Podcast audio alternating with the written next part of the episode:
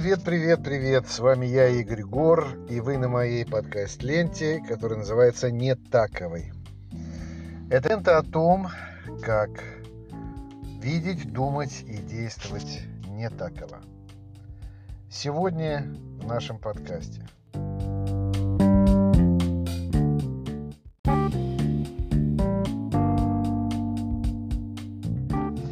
Сегодня у нас опять мультиподкаст, много разных тем. Немножко я расскажу о том, что со мной происходит э, во время пандемии. Немножко я коснусь э, темы пандемии и э, того экономического упадка, к которому мы движемся вследствие или не вследствие пандемии. А также, поскольку я только вчера посмотрел очередной фильм э, режиссера Звягинцева, я немножко продолжу тему кино и тему непосредственно, которая вскрыла данный фильм. А речь идет о фильме «Левиафан». И опять же, у меня немножко расширилось, как мне кажется, понимание самого, самой персоны и самой личности режиссера Звягинцева.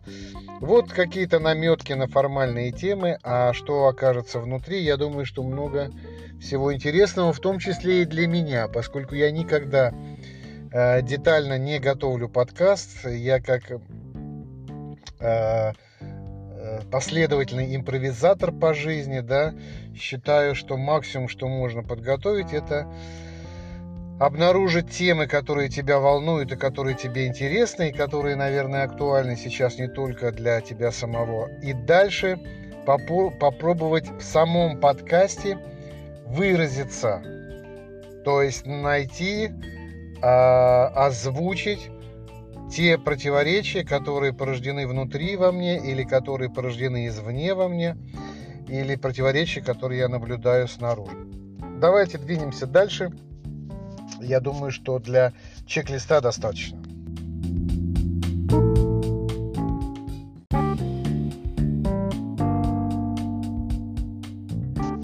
Да-да-да-да, та-дам.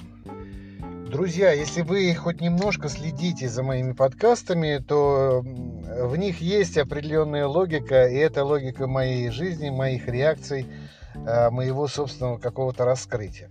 И поэтому сразу в самом начале хочу сделать ход конем Е2 на Е4.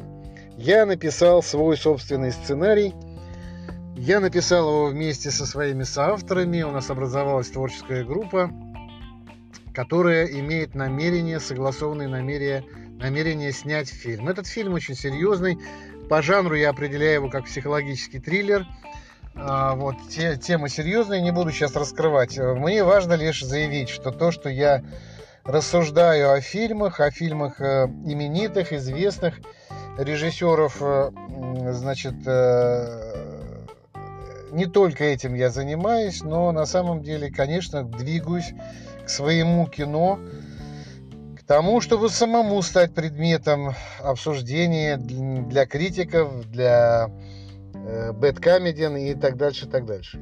Ну и, конечно, в этой же связи понятно, что все мои, так сказать, размышления по поводу фильмов, которые я смотрю, это такая форма а, самообразования, да, то есть а, понимание, что же есть режиссура, что же есть кино и прежде всего, что есть драматургия или сценарное мастерство.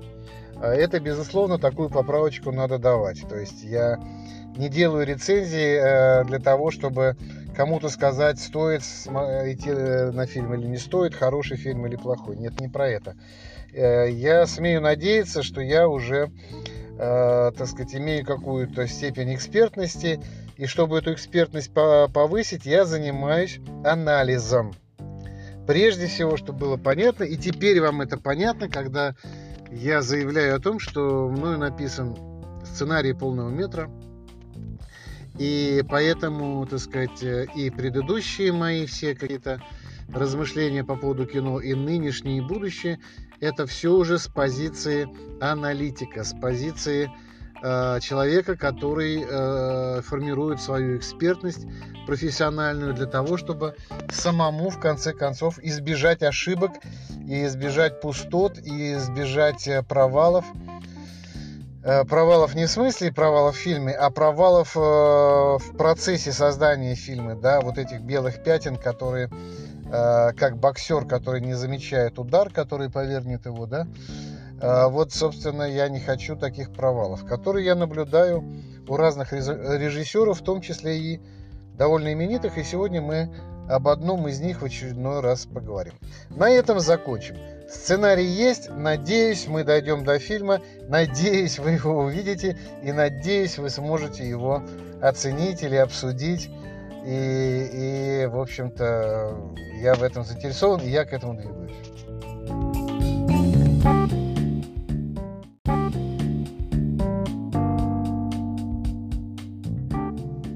Теперь, теперь о самом трудном, о самом непонятном, о том, что нас по факту все объединяет, о пандемии.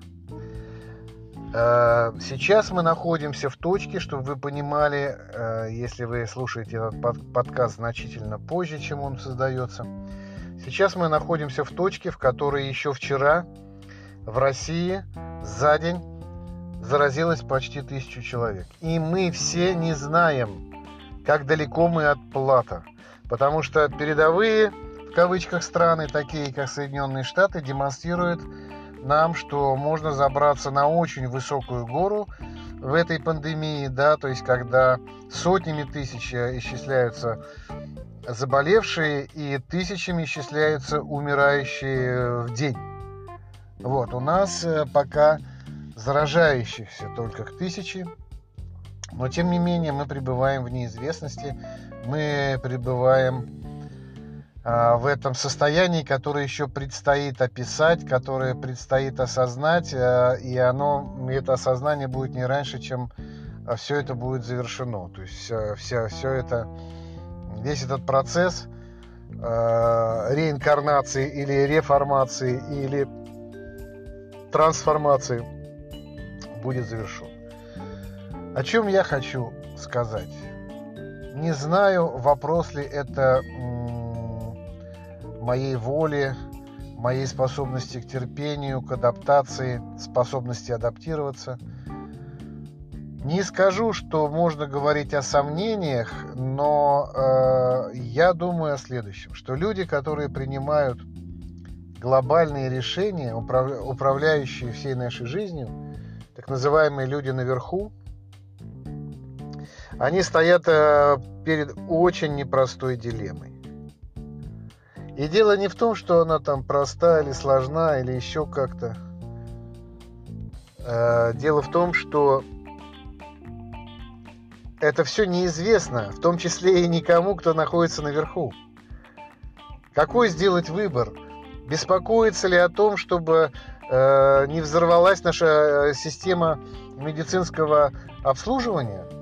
Э, э, избегать максимально любым, любой ценой избегать обвала э, зараженных, да, и как следствие количества смертей. Это, с одной стороны, на кону.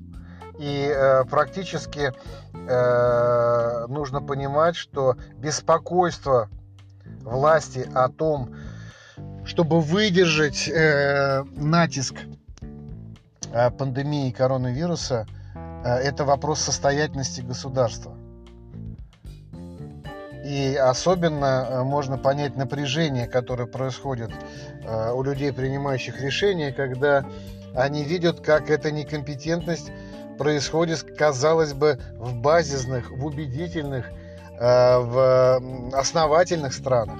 Мы говорим про Западную Европу и про США. Поэтому, конечно, испуг потерять лицо, потерять компетентность государства, он очень велик, и поэтому они борются. И вот здесь я ставлю знак вопроса. Борются ли они за здоровье и жизнь людей?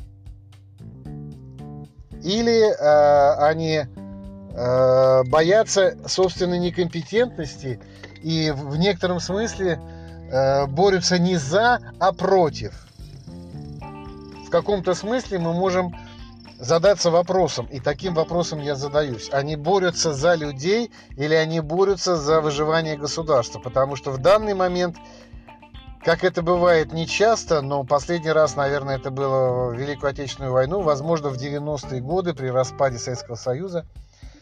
Вопрос жизни людей и вопрос существования государства, он э, практически уравнивается. То есть, если они не справятся с пандемией, то в реальности мы потеряем государство. И если мы, обычные люди, далеки от осознавания ценности государства, то, конечно, люди, которые находятся у власти, оч, а, очевидно, они знают и чувствуют кожей и всеми своими фибрами, потому что они и есть государство. Они чувствуют огромную опасность, которая непосредственно им несет пандемия. Это первый э, вывод, который, так сказать, у меня появился и прояснился, что с одной стороны власть выживает перед лицом пандемии. А занимается ли она спасением народа или занимается она спасением а, государства, не берусь сказать. Не берусь. И, и боюсь, что здесь цели настолько срощенные, что разделить это, на, наверное, экспертно не получится. Э, поэтому, по большому счету, для государства здесь замкнутый э, круг. Спасая народ, спасешь государство. Спасая государство, спасая народ. Наверное, вот так. Вот, теперь э, возникает второй вопрос. То есть, если стратегически более-менее понятно, что ситуация настолько настоящая, настолько острая, что надо спасать государство, надо спасать народ, или спасать народ, спасать государство. Вот это стратегические задачи, которые, наверное, э, любой, кто стоял бы у власти, он занимался решением этой стратегической задачи. Надеюсь, что именно э, таков, э, ну, как бы мотив. Теперь тактический вопрос, который вот навязывается и который на своем обычном низовом уровне обычного человека, я думаю, что невозможно понять и решить, потому что просто недостаточно информации.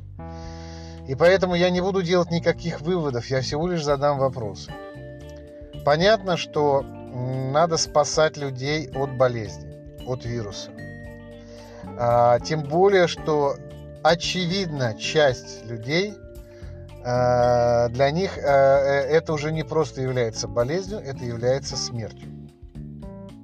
Это нам, в общем-то, более-менее здоровым, более-менее молодым надо понимать, друзья что если мы это оцениваем как вирус, как покашлял, полежал, принял таблетки, еще что-то, для кого-то это реально, э, значит, смерть с косой. И она идет по стране, и ее задерживают. Вот это, конечно, ну, важно понимать. И что очень важно понимать, как говорит статистика, что если в Китае там или где-то, э, значит, основной группой риска являлись 60 плюс люди, 65 плюс, то наша статистика говорит о том, по крайней мере, о заболевших, может быть, не о смертности, что количество людей моложе 60 лет, оно превосходит, оно превалирует. Да, возможно, что за этими людьми не идет смерть с косой. За ними идет болезнь, э, сказать, которую они могут, смогут превозмочь в случае, только в том случае, если государство может им помочь. А государство сейчас, как я уже сказал, пытается наращивать э, мышцы, массивы, медицинские мышцы для того, чтобы справляться с увеличивающимся потоком заболевших, для того, чтобы они не переходили э, в смерти. И я думаю, что здесь есть корреляция какая-то между тем, что не успеваем диагностировать, не успеваем лечить, отсюда увеличение смертности. Если будут успевать э, диагностировать, выявлять и будут успевать лечить, то, возможно, смертность значительно можно снизить. Видимо, вот такого э, уровня задачи решаются. Теперь возникает вопрос, как они решаются. Понятно, что делаются тесты, увеличивается изготовление масок, э, создаются, значит, э, э, вакцина. И об этом я говорил в прошлом своем экстренном выпуске по поводу коронавируса. Но вопрос-то в том, что это все как бы стратегические такие вещи, да? А что конкретно сейчас тактически делается?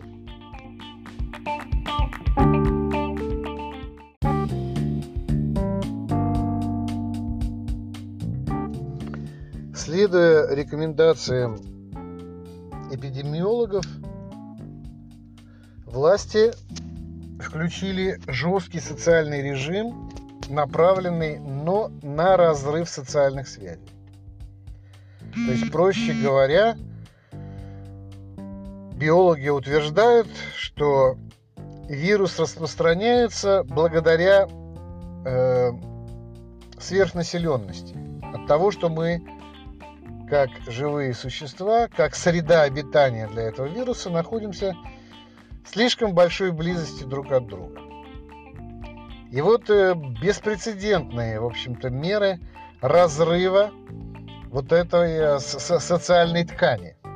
Если нас вот как социум, как людей представлять как некую социальную ткань, в которой мы на самом деле привычно находимся в этой связке с друг с другом, да, то сейчас э, срочным порядком пытается разорвать, э, разорвать эту социальную ткань, эти связи, эту близость, эту социальную органику.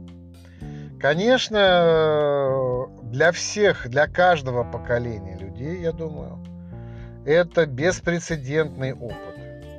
Мы все сталкиваемся с этим впервые, и старый млад. И мы все э, шокированы этой ситуацией. Но дело в том, что, как мы сейчас обнаруживаемся, что вот эта самая социальная ткань, вот эта вот самая ежедневная коммуникация с десятками, а то и сотнями людей, каждого из нас, она обеспечивала, в общем-то, нашу жизнь, наше физическое, психическое а, э, и нравственное существование.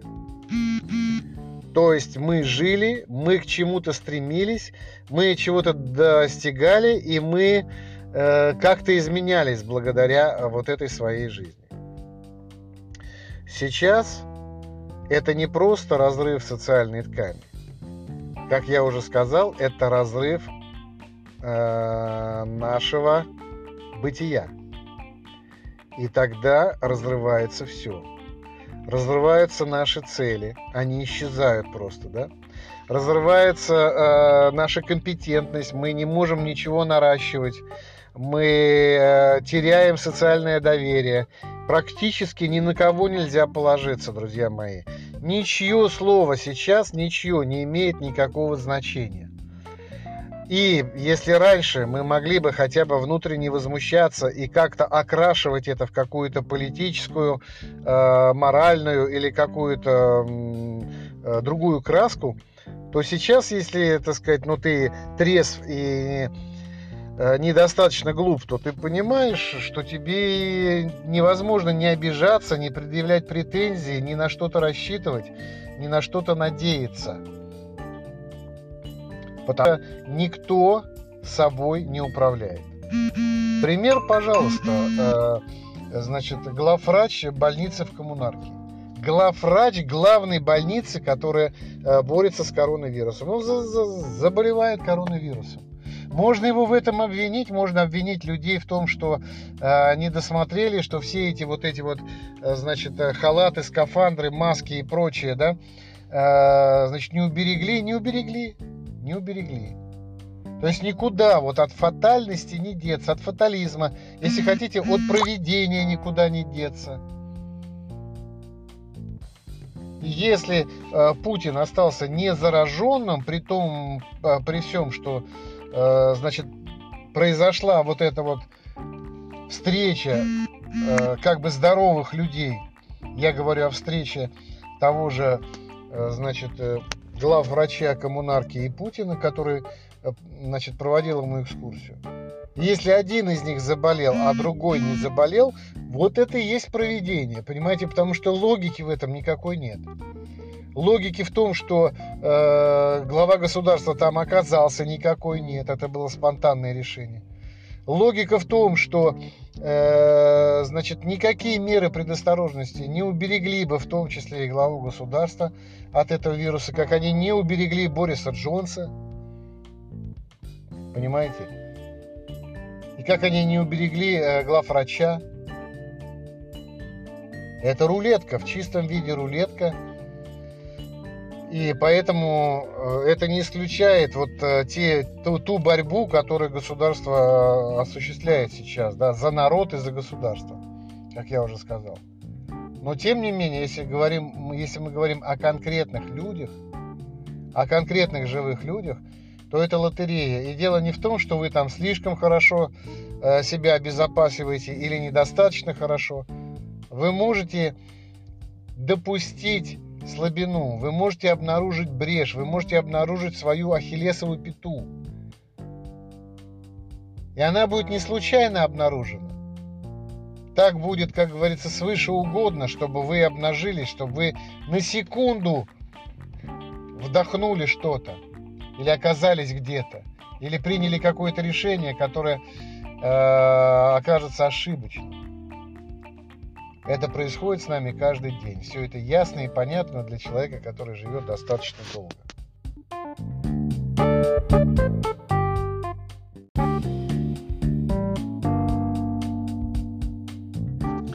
А теперь вот про тактические моменты. Каким образом все это реализуется. Как я уже сказал, рушатся ну просто э, все мировоззренческие нейронные связи внутри нашего сознания. Это я говорю о неком состоянии, о неком состоянии обнуления, которое с нами происходит. Ведь э, то, что мы делали раньше, мы делали исходя из того, что мы определенным образом понимали мир, как он устроен определенным образом понимали общество, в котором мы живем. Делали какие-то поправки на, какие на, на, на какое-то движение этого общества, на какое-то развитие мира. И сейчас э, все это остановлено. Нужно понимать, что самое главное, что остановлено даже не передвижение по улицам, а остановлено движение мира вокруг нас и остановлена наша реакция на этот мир, друзья мои. Это то, что я бы назвал Э, мы оказались уже прям в пространстве вариантов. То есть это пространство вариантов перед нами разворачивается, но по какой-то причине в нас отключили ток. То есть в тех, кто делает выбор в этом пространстве вариантов, мы обесточены. И мы поэтому по-прежнему э, поглощаем тот же огромный поток информации, который происходит в мире, в разных странах, в разных социальных слоях, э, значит, в разных слоях общества, э, в разных людях. Мы все это наблюдаем.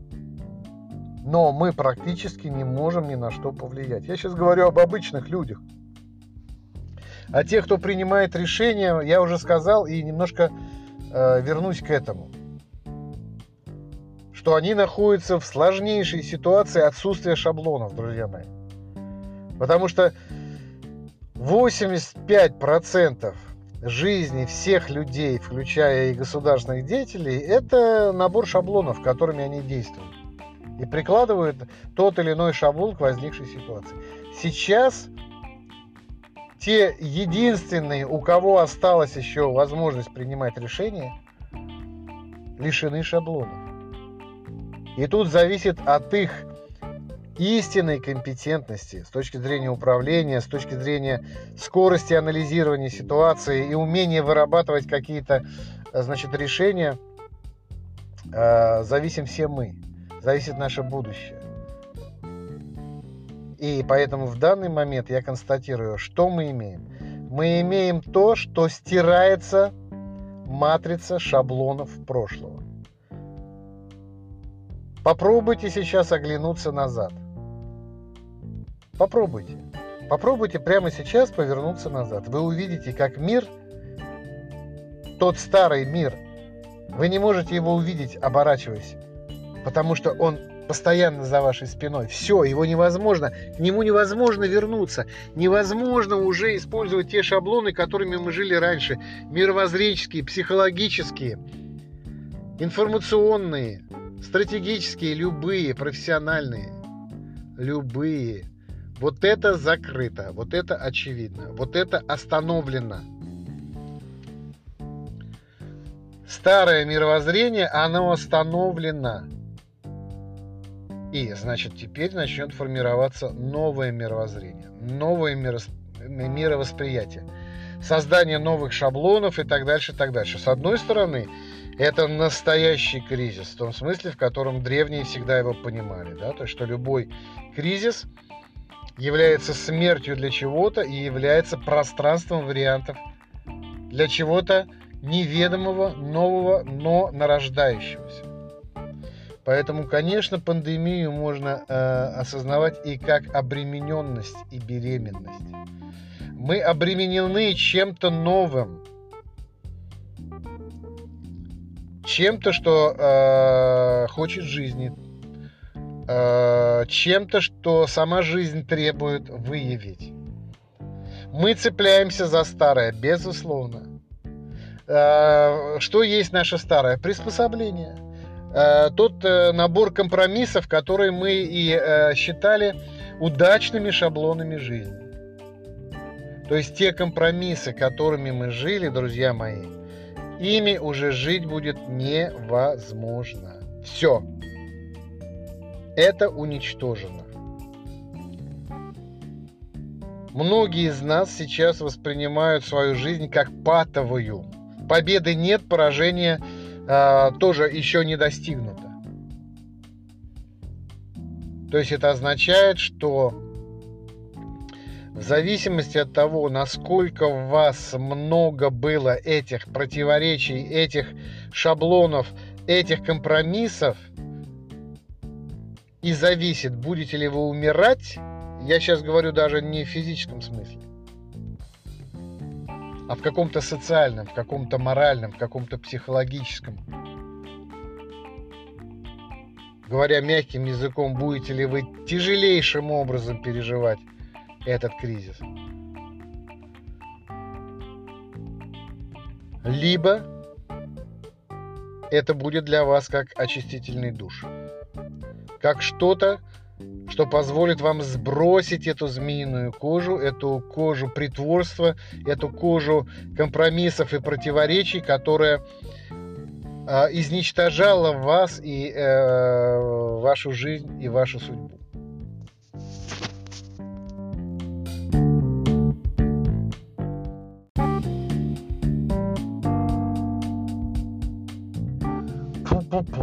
Другими словами говоря, то, что вот эту символическую смерть, почти как на шахматной доске, почти как в карточной игре, где проигрыш это всегда символ смерти. Вот эту символическую смерть мы наблюдаем. Мы наблюдаем, как рушится экономика, мы наблюдаем, как э, рушатся коммуникации, мы наблюдаем, э, какая паника творится в информационном поле. Мы все это наблюдаем. И мы не наблюдаем ростков жизни. Возможно, они происходят. Возможно, они происходят в жизни каждого из нас. Возможно, вот эти зеленые ростки, они происходят и в обществе в целом. Но согласитесь, что, наверное, мы не обладаем тем типом зрения, которое позволили бы любому из нас быть настолько хладнокровным, настолько отстраненным, чтобы это все увидеть. И в этом мощь этого апокалиптического явления, как э, пандемия. Смерть мы констатируем, а на жизнь мы только уповаем. Нету ничего убедительного и каких-то убедительных примеров и э, чего-то явного и осознанного. О, давайте, вот, вот, вот он свет в конце туннеля, пойдем туда. На обум мы движемся на обум. На дай Бог повезет. Дай Бог мы не ошиблись. Именно так воспринимается выбор, который делается теми, кто принимает решение, что лучше опустить людей в экономическую яму, нанести по большому счету им сильный ущерб экономический. Лучше разорвать экономическую ткань, э, значит, экономики государственной, чем подвергнуть опасности разгула пандемии, разгула эпидемии. Вот, собственно, каков выбор э, был сделан. И возможно, возможно, что это чемпионский выбор. Возможно, что это единственно правильный выбор. А возможно, что это ошибка. И уронить э, весь народ, ну просто в нищету. Возможно, это будет неправильным по отношению к тому, чтобы бороться непосредственно с самой болезнью. Я думаю, и то, о чем я сказал, я не могу судить об этом ничего. И э, слава богу, я не нахожусь в том социальном статусе от э, решения в социальном статусе человека, от решения которого бы зависело так или иначе действовать. Поэтому я понимаю свой низкий статус, свой подчиненный статус. И я понимаю, чему я лично подчинен. Я подчинен проведению, прежде всего. Я подчинен а, тем людям, которые стоят у власти этой страны и которые сейчас в этот совершенно уникальный момент принимают, будучи обычными людьми, принимают решения, а, которые не только судьбы миллионов людей решают, но и жизни порой, да. Я нахожусь под их волей. И я нахожусь под волей даже таких людей, как какой-нибудь гаишник. И сейчас маленькая иллюстрация. Я выехал на машине с бензозаправки и забыл включить ближний свет. Буквально через 200 метров меня останавливает гаишник и сообщает мне, что он э, дает мне небольшой штраф. Это в момент разгара, разгара пандемии, в момент, когда нет работы, когда нет денег, когда нет возможности получить от государства или от кого-нибудь еще хоть какую-то помощь. Когда тебе внушают о том, что ты обычный человек – можешь пожертвовать очень многим ради того, чтобы спасти жизни других людей, тебе совершенно неизвестно. И ты идешь на эту жертву, как каждый из нас идет, а, согласуясь и, и самоизоляцией и так дальше. В этот момент вот этот мелкий представитель государства, обычный гаишник, фамилию которого я не знаю, звание э, тоже не знаю, и лицо которого было закрыто повязкой – он не находит ничего лучше, чтобы меня штрафовать. Ладно бы, если бы это было исполнение своего служебного долга, куда ни шло. Но пока я стоял и ждал этого оформления, пять, пять машин проехало с выключенными фарами. И никто их не штрафовал. Парадокс, парадокс. Я долго думал об этом, что происходит. Почему в одном случае государство перебрасывает на нас ответственность за то, что оно может не состояться под этим ударом? А по сути это и происходит сейчас. Если абстрагироваться от, э, от той всей морали, которую сейчас государство обществу предъявляет, что да, это нужно, это полезно, мы победим болезнь, мы спасем жизни, все это здорово и хорошо, но если хладнокровно, таким юридическим языком это обсуждать, друзья мои, вы, вы просите, чтобы мы заплатили своими жертвами и закрыли вот эту пандемию, да? Чтобы мы дали вам возможность переключиться туда, то есть взять у нас, по сути, деньги, взять у нас время, взять нашу жизнь, посадив нас э, в наши дома, лишив нас работы, по, по сути, своими решениями. Да, наверное, вы справитесь с этой болезнью. Но э, у меня нет иллюзий, что это мы справимся что без нас, это знаете, как в Отечественной войне. Победил ли Сталин, победила ли партия? Да, Сталин победил, да, партия победила. Но могла ли она это сделать без народа, который, невзирая на свое отношение к партии и к Сталину, положительно оно было или отрицательное, встал и защитил себя? Да, вы э, сыграли организующую роль на, собственно, то, что и должно делать государство. Так и здесь. Мы победим. Если победа это будет, мы победим. Мы, общество, народ. Опять ценою жертв. И это не претензия к властям сейчас. Это то, как мы всегда побеждали.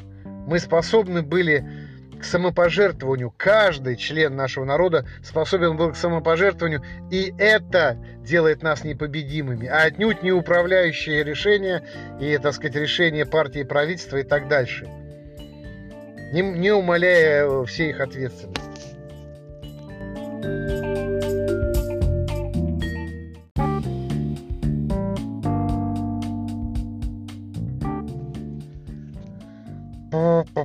Ну, резюмирую для того, чтобы уже не уходить в какой-то возвышенный пафос. Резюмирую следующую мысль, что на жертвы нам, каждому человеку, в нашем народе. Приходится идти сознательно, превозмогая свое сопротивление, превозмогая свой страх перед будущим. А, приходится идти на эти жертвы в надежде, что наши жертвы будут использованы правильно. И что если нам сейчас действительно прежде всего нужно победить пандемию, а с остальным мы, дай бог, совсем разберемся и э, с нашим упадком, и с, и с экономической ямой, и со всеми остальными. Дай бог, что те, кто принимали решения, они правильно все рассчитали и в связи с этим принимали решения.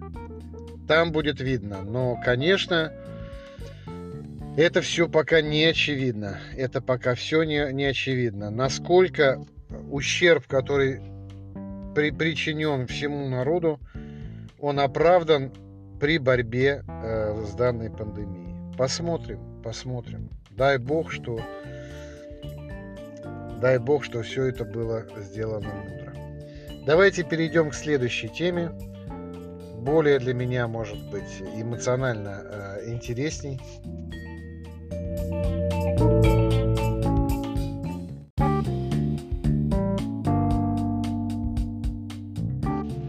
Теперь о положительной стороне возникшей ситуации, о тех самых новых ростках, которые, может быть, я не способен увидеть пока вокруг меня, но тем не менее однозначно констатирую, что э, это есть в моей жизни. В моей жизни больше творчества появилось, потому что последнее время я слишком много должен был думать о своих детях, об их благополучии и жертвовать и своим временем, и своими усилиями, и э, своим э, творческим потенциалом и так дальше. Да, сейчас сам ли я это стал делать, либо э, жизнь пошла навстречу, но тем не менее э, я стал более основательно заниматься творчеством, и, как я вам уже сказал, это творчество направлено в сторону кинематографа. И э, в этой связи я, конечно, стал э, переформатироваться информационно, да, то есть я стал э, больше интересоваться кинематографом, драматургией, сценарным мастерством э, и так дальше. И в этой связи, конечно, я смотрю фильмы, я смотрю мастер-классы, я изучаю режиссеров, э, я исследую их интервью э, и взгляды на кинематограф, на жизнь, на личность, на нашу ситуацию и так дальше. И э, так я использую то время, которое появилось. Вот тот самый карантин я использую для того, чтобы переформатироваться самому, изменить свое мировоззрение, как-то по-иному взглянуть э, на жизнь, на мир, на людей, э, с большим интересом, может быть, с большей искренностью, с большим проникновением, с большим пониманием, куда я могу это преломить в своей деятельности, какое место мне занять вот в, новом, в этом постпандемическом мире. И, э, так сказать, а, а, одним из таких шагов был просмотр фильма «Левиафан» э, Звягинцева. Я уже говорил в предыдущем подкасте про Звягинцева. Почему именно Звягинцев?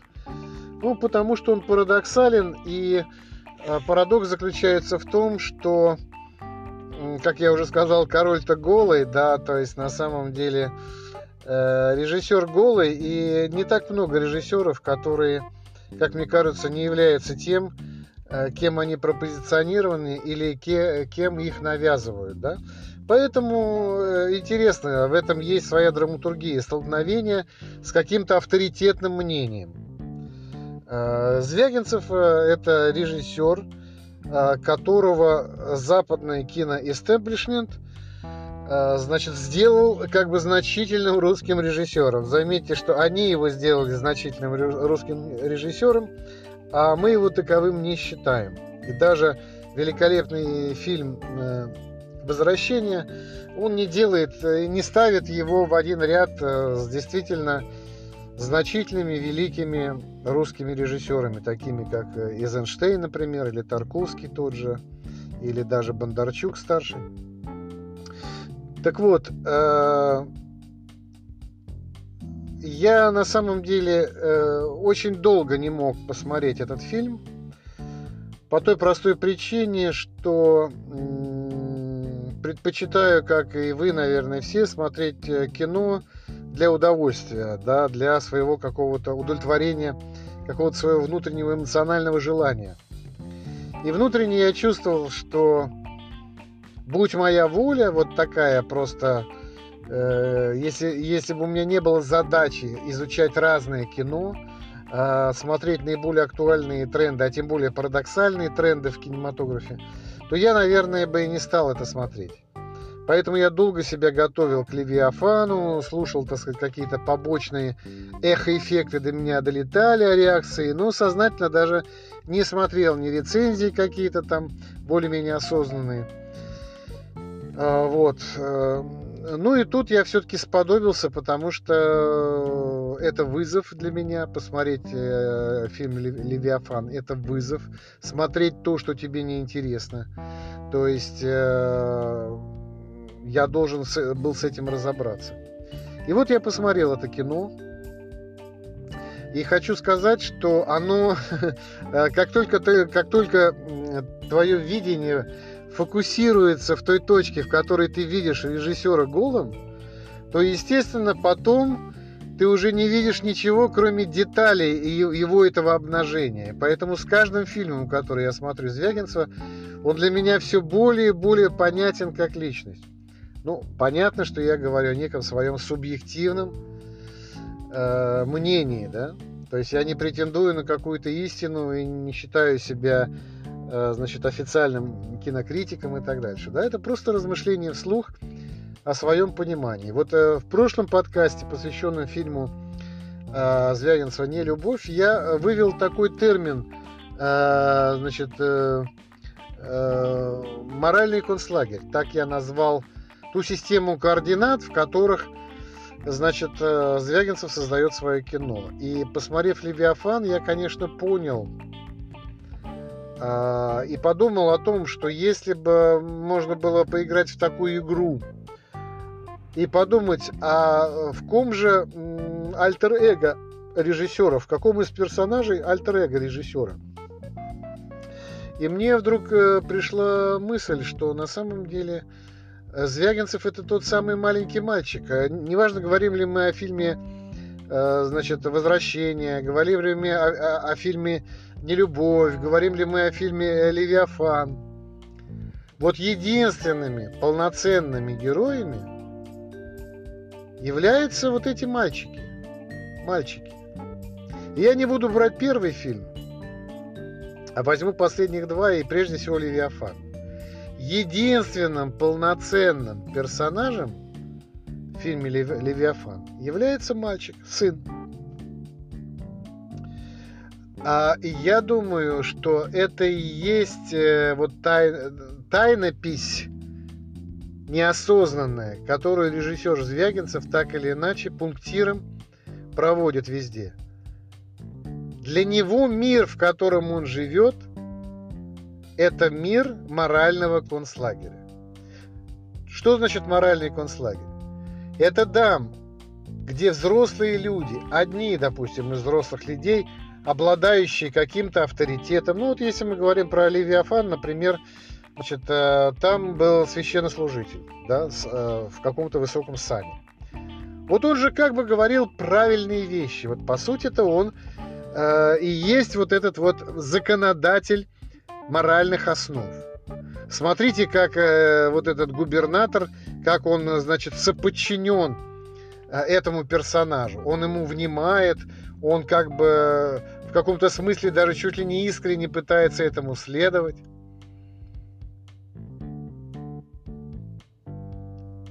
Но что значит следовать? Это значит играть роль, как, собственно, играет роль и этот священнослужитель в фильме Э, в фильме э, Звягинцева. И так получается, что есть те взрослые, которые не следуют этой морали. Это тот же самый губернатор, это тот же самый его отец, это та же самая э, его жена, которая изменила отцу, это тот же самый э, друг-адвокат, который предает своего э, товарища в ответственный момент. То есть есть взрослый мир, констатирует Звягинцев – который зиждется на морали, на моральной системе координат, которой одни формируют эту мораль, а другие ее нарушают.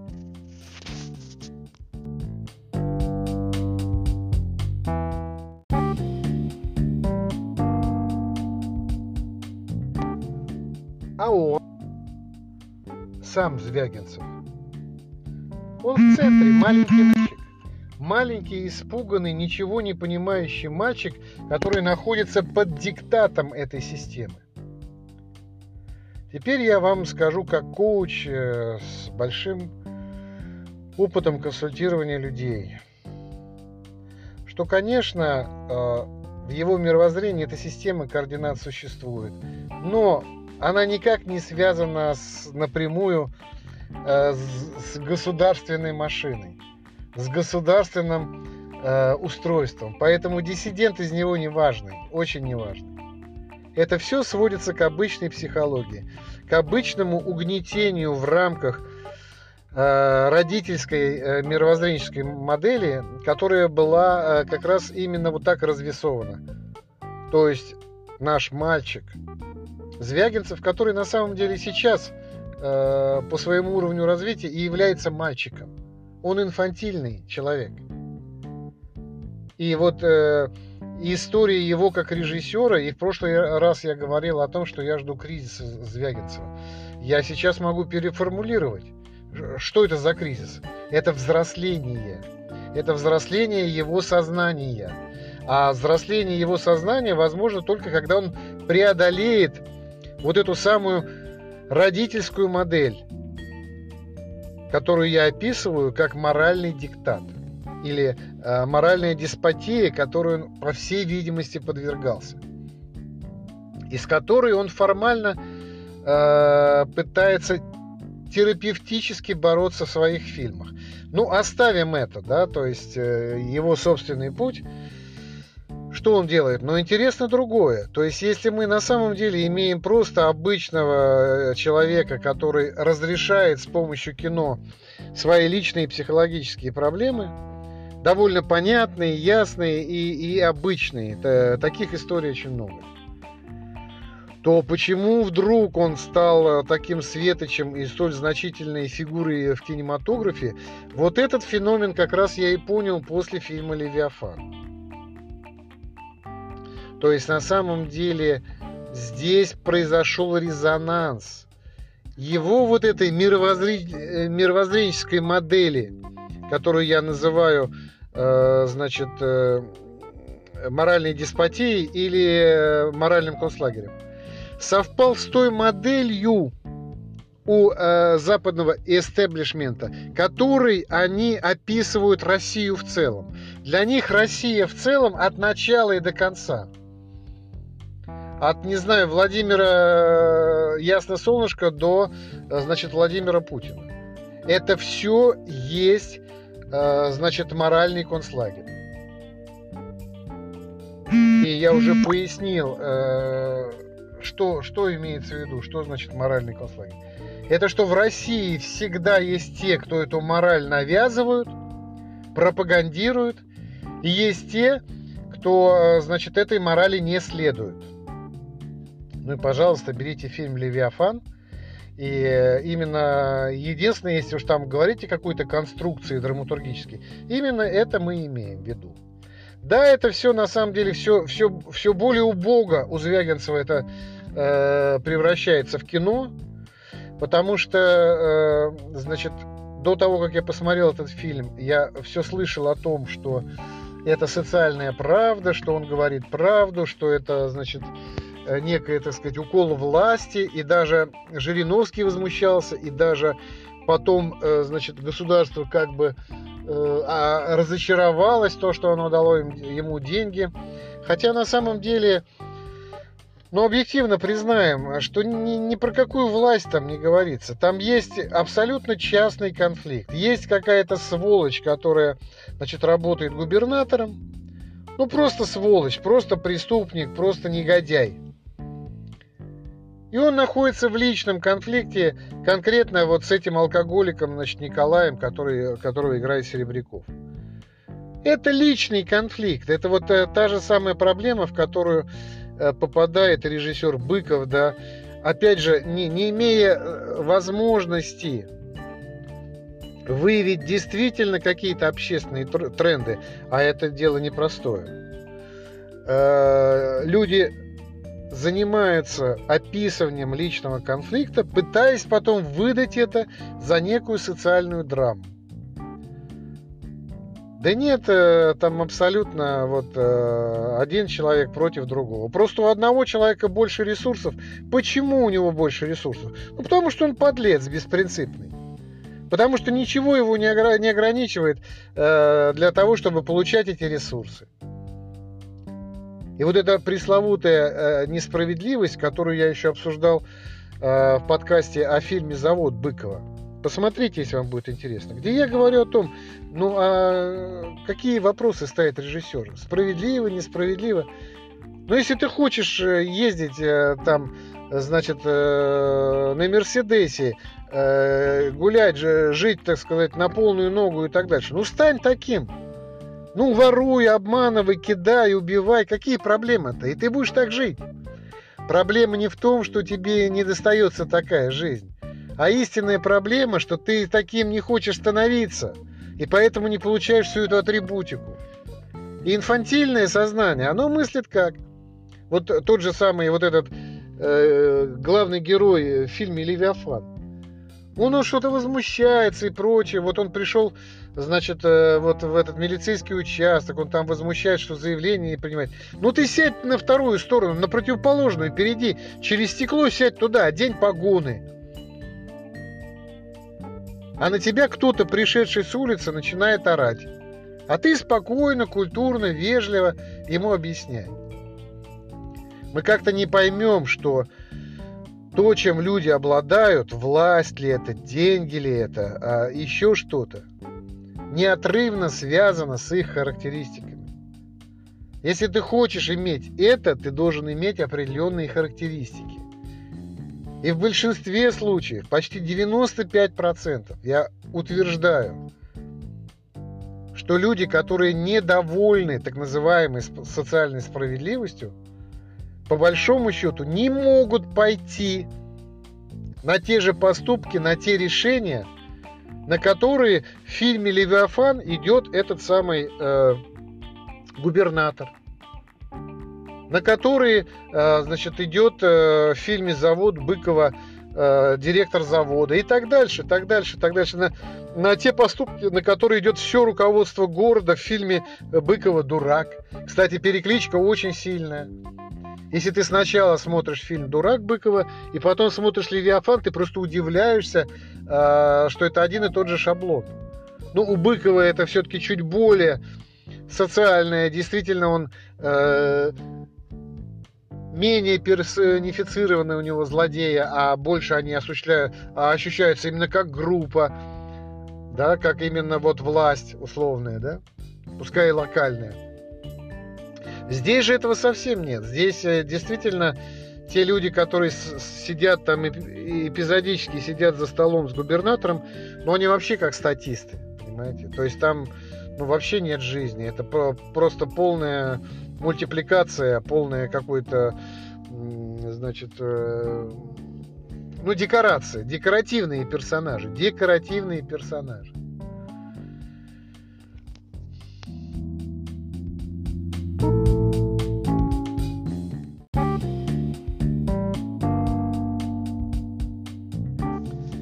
Наверное, требуется небольшое резюме по э, Левиафану, по Звягинцеву. И ответ на вопрос, почему же на Западе сделали из него такого статусного режиссера.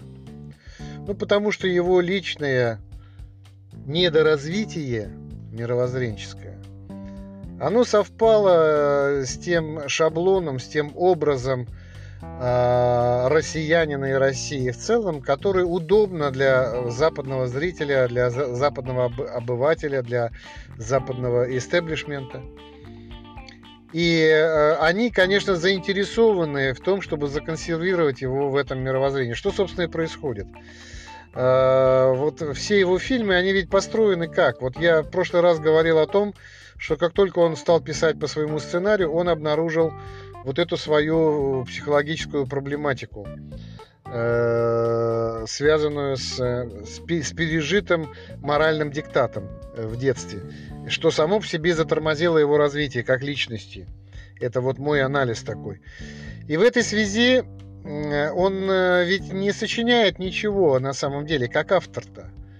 Вот в чем дело. Он прячется и, и реальными историями. То есть он берет какие-то реальные истории, которые на него произвели впечатление. Например, э, в фильме Елена, когда, значит, э, вот в обычной семье там кто-то кого-то травит. Ну, проще говоря, обычные уголовные дела. Он берет уголовные дела, которые его, напомню, мальчика, воспитанного под моральным диктатом, прежде всего шокирует вот это неморальное поведение людей. Ну как же так? Они же э, должны себя правильно вести, они себя неправильно ведут. Ну, преступники, они потому и преступники, что они себя неправильно ведут. Но он не может с этим никак мировоззренчески справиться. И поэтому его жутко интересуют уголовные дела. То есть вот как отравили там человека, да? Или как, э, значит, мальчик убежал и погиб э, из-за халатности родителей. Или как, значит, алкоголик лишился, значит, своего дома и попал под уголовное дело. Вообще говоря, все его сценарии, и мы сейчас не берем кино, все его сценарии это просто, когда он берет э, какие-то аморальные ситуации, аморальные ситуации, э, которые возникают вследствие уголовных дел. И надеясь на то, что поскольку это было в жизни, в жизни отравили, в жизни э, украли, в жизни убили, он надеется, что это и, и станет э, значит, чем-то сильным – по крайней мере, э, его мировоззренческая модель э, Звягинцева, она шокируется, когда сталкивается с такими уголовными делами. Поэтому он берет в основу их, рассчитывая на их реалистичность. Но, к сожалению, просто пересказ уголовных дел или совмещение уголовных дел в одно, это, кстати, то, чем грешит Быков тоже. А, они думают, что это их, так сказать, какая-то находка, их какой-то плюс. На самом деле это их огромный минус. Потому что уголовное дело от э, художественного образа отличается тем, что должно быть какое-то обобщение. И вот этого обобщения не происходит. Это, кстати, довольно убого выглядит э, у Быкова в фильме «Завод», Э, значит, обобщить это до какого-то социального какого-то протеста, до социального какого-то, значит, э, масштаба не получается. Это не фильм «Джокер».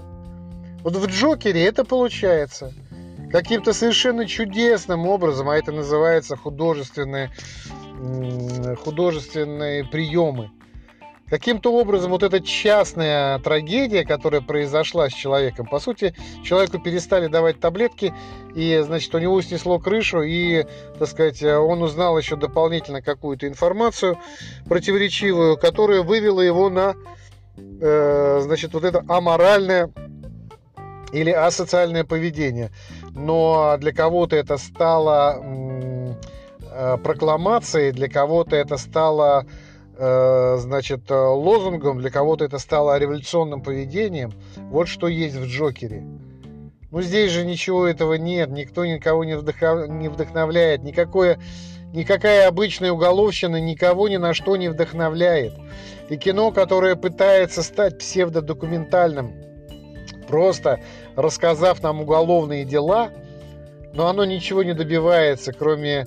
Э, и я, я уже говорил о том, что я бы никогда не, уделил столько внимания ни фильмам, ни обсуждению фильмам Звягинцева, если бы не было парадокса э, голого короля, да, если бы его не навязывали как что-то значительное и художественно выдающееся, понимаете, нет там никакой художественности. Там есть просто использование этого запутавшегося, на самом деле, мировоззренчески человека в свои, в общем-то, достаточно зрелые уже годы.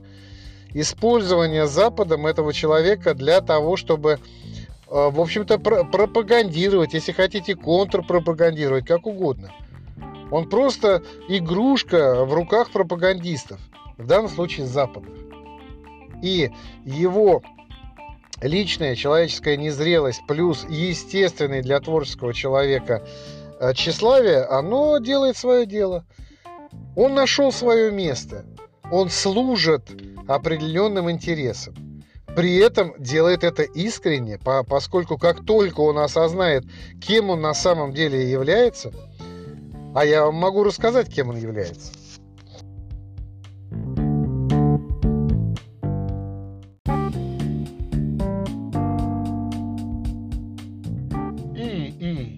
Как всегда, я сделаю это с помощью простых и ясных образов. В прошлом подкасте я вам рассказывал о том, как Ягицев мог бы снять красную шапочку. Теперь, теперь я вам расскажу Буратино. Сказку Буратино, но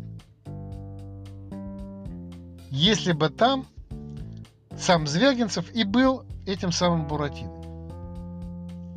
Ну, сострогал папа Карло Буратино. Выпустил его в мир. Буратино идет жизнерадостный, вы помните, он слышит звуки цирка, заходит туда, а там Карабас-Барабас. Что-то там говорит о золотом ключике, о каком-то значении золотого ключика – и что кто-то этот золотой ключик, тот, кто найдет, найдет этот самый новый театр, новое слово, какое-то откровение произойдет. И вот Буратино, собственно, уточняет у Барабаса, а хорошо ли быть вот человеком, который найдет этот золотой ключик? А Карабас Барабас говорит, конечно, хорошо, друг мой. Конечно, ты станешь Буратиной. И став Буратиной, ты сможешь объяснить всем, что этот золотой ключик, его нужно принести ко мне, к Карабасу-Барабасу, человеку, который создал целый цирк, целый театр, набрал актеров, ставит хорошие пьесы. То есть, в общем-то, мне нужно обновить этот театр. И поэтому мне позарез нужен этот ключик и тот самый новый театр с новым видением – и так дальше. И Буратино вдохновлен. Вдохновлен. Теперь он везде, встречаясь с Тортилой, он объясняет ей, что скажи мне, где ключик. Тортила, я должен принести этот ключик Карабасу-Барабасу.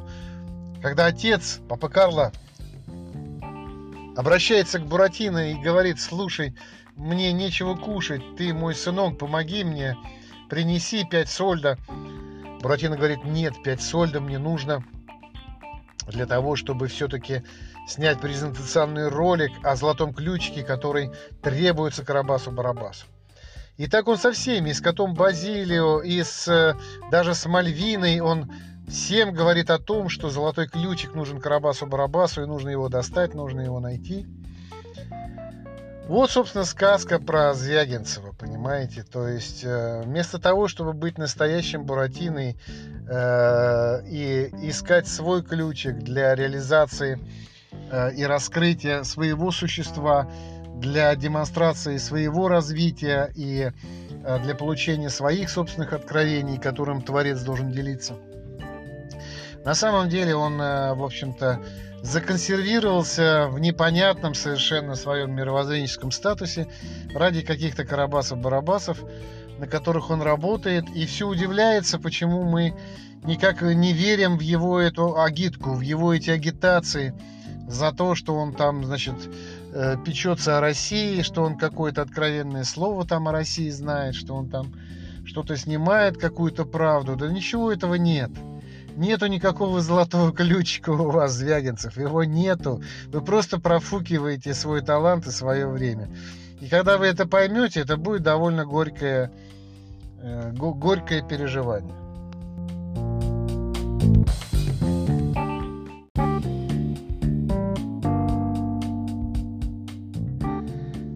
Заключении, наверное, имеет смысл переключиться от режиссера все-таки на его фильм – и пару слов сказать о его фильме, потому что больше-то, собственно, нету, не, не о чем говорить.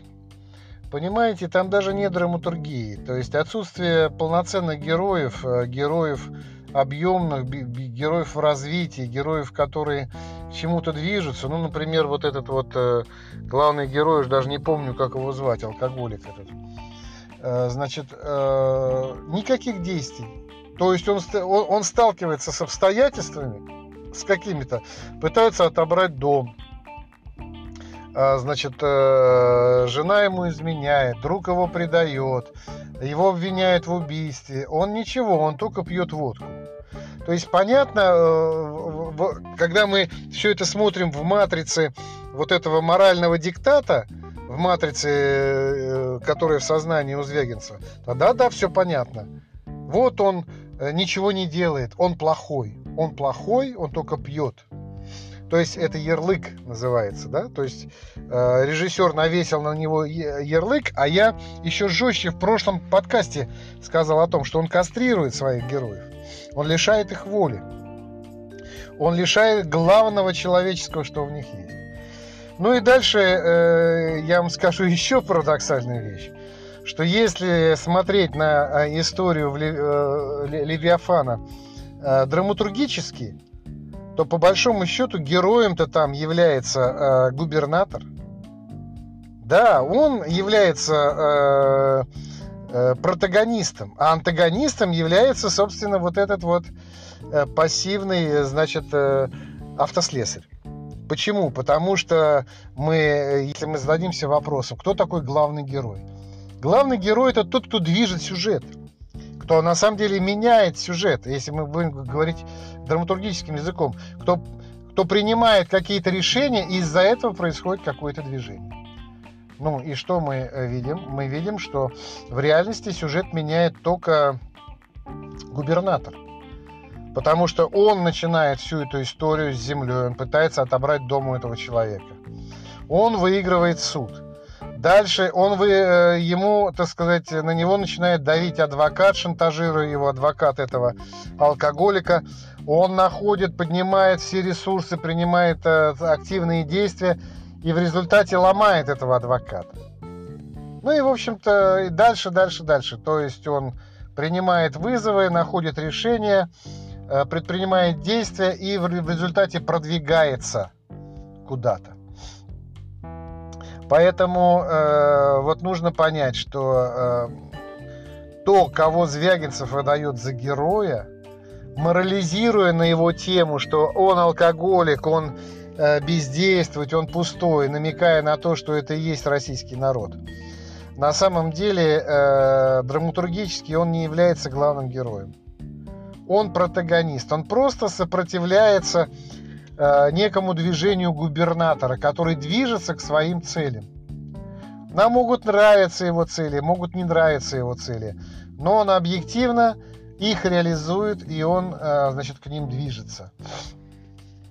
И опять, если мы вернемся к теме э, вот этой матрицы, деспотичной, морализаторской матрицы Э, которая в сознании у Звягинцева, то мы поймем, что таких людей он опасается. Такие люди для него всегда зло. люди, делающие выбор, люди уверенные и люди, принимающие решения, а, они сразу Звягинцевым э, делаются злодеями. Понимаете? То есть, э, но э, по большому счету это не так. Вы поймите, что я сейчас не защищаю э, вот этого губернатора. Я всего лишь говорю о том, что не всякий деятель и не всякий, кто принимает решение, и не всякий, кто делает выбор, является злодеем. Есть выборы, есть решения, есть действия, которые несут за собой абсолютно благие результаты. И этого Звягинцев как человек не знает этого. Понимаете? Он этого не знает.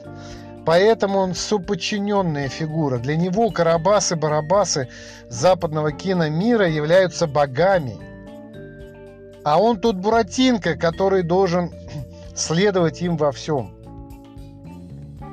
У него отсутствует собственная воля. Он снимает то, что э, привносит ему иная воля извне. И он к этому привык, и он не может это преодолеть. И это видно в его фильмах. Это видно в его фильмах. Поэтому я в прошлый раз говорил о том, что в фильме «Не любовь» единственным полноценным героем я воспринимаю мальчика, который убежал. Он принял решение, он сделал действие, и я верю в то, что оно приведет его к хорошему результату. То же самое я считаю, что будет и с этим мальчиком, и в этом фильме. Потому что эти мальчики – это все потенция самого Звягинцева, это его прототипы, и что как только они убегут из его жизни, из его фильмов, и они вырастут в нормальных, полноценных, уверенных, действующих и активных людей.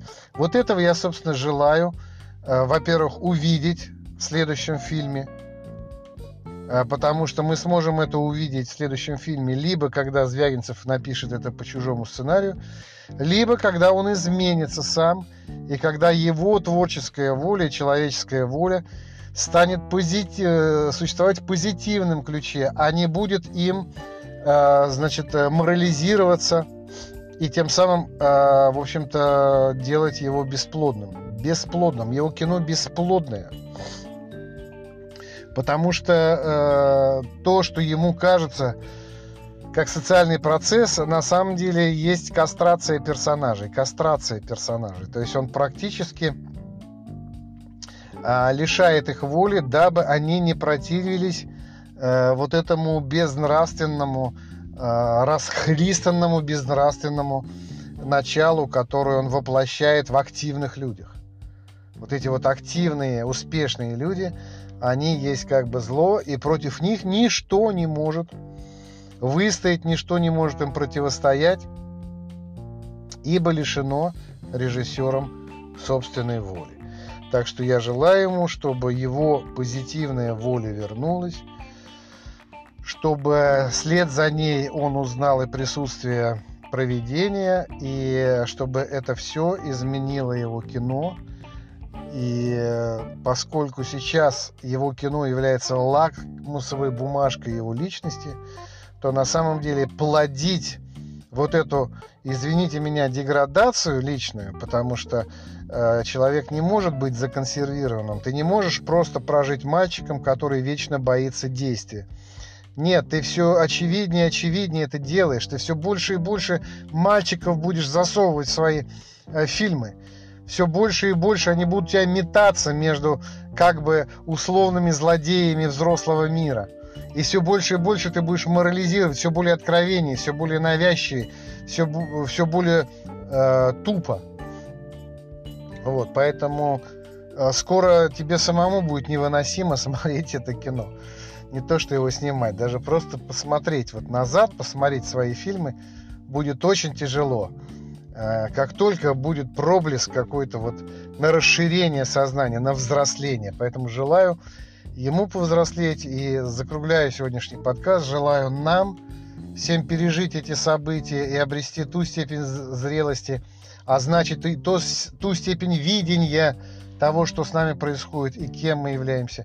И самое главное, э, не быть кастрированными, а быть людьми, которые не останавливаются перед принятием решения и несут ответственность за свои решения. Это на самом деле очень и очень тяжело. Особенно, когда следует менять то, те модели принятия решений, те, проблемы, те модели э, поведения, к которым ты привык, в которых ты себя чувствуешь уже убедительным. И все это надо менять. Поэтому я желаю это нам, всем нам, каждому из нас. Я желаю это режиссерам, я желаю это сценаристам. Дай Бог, чтобы мы вышли обновленными и чтобы это привнесло в нашу жизнь. Ну, будем на связи. Удачи!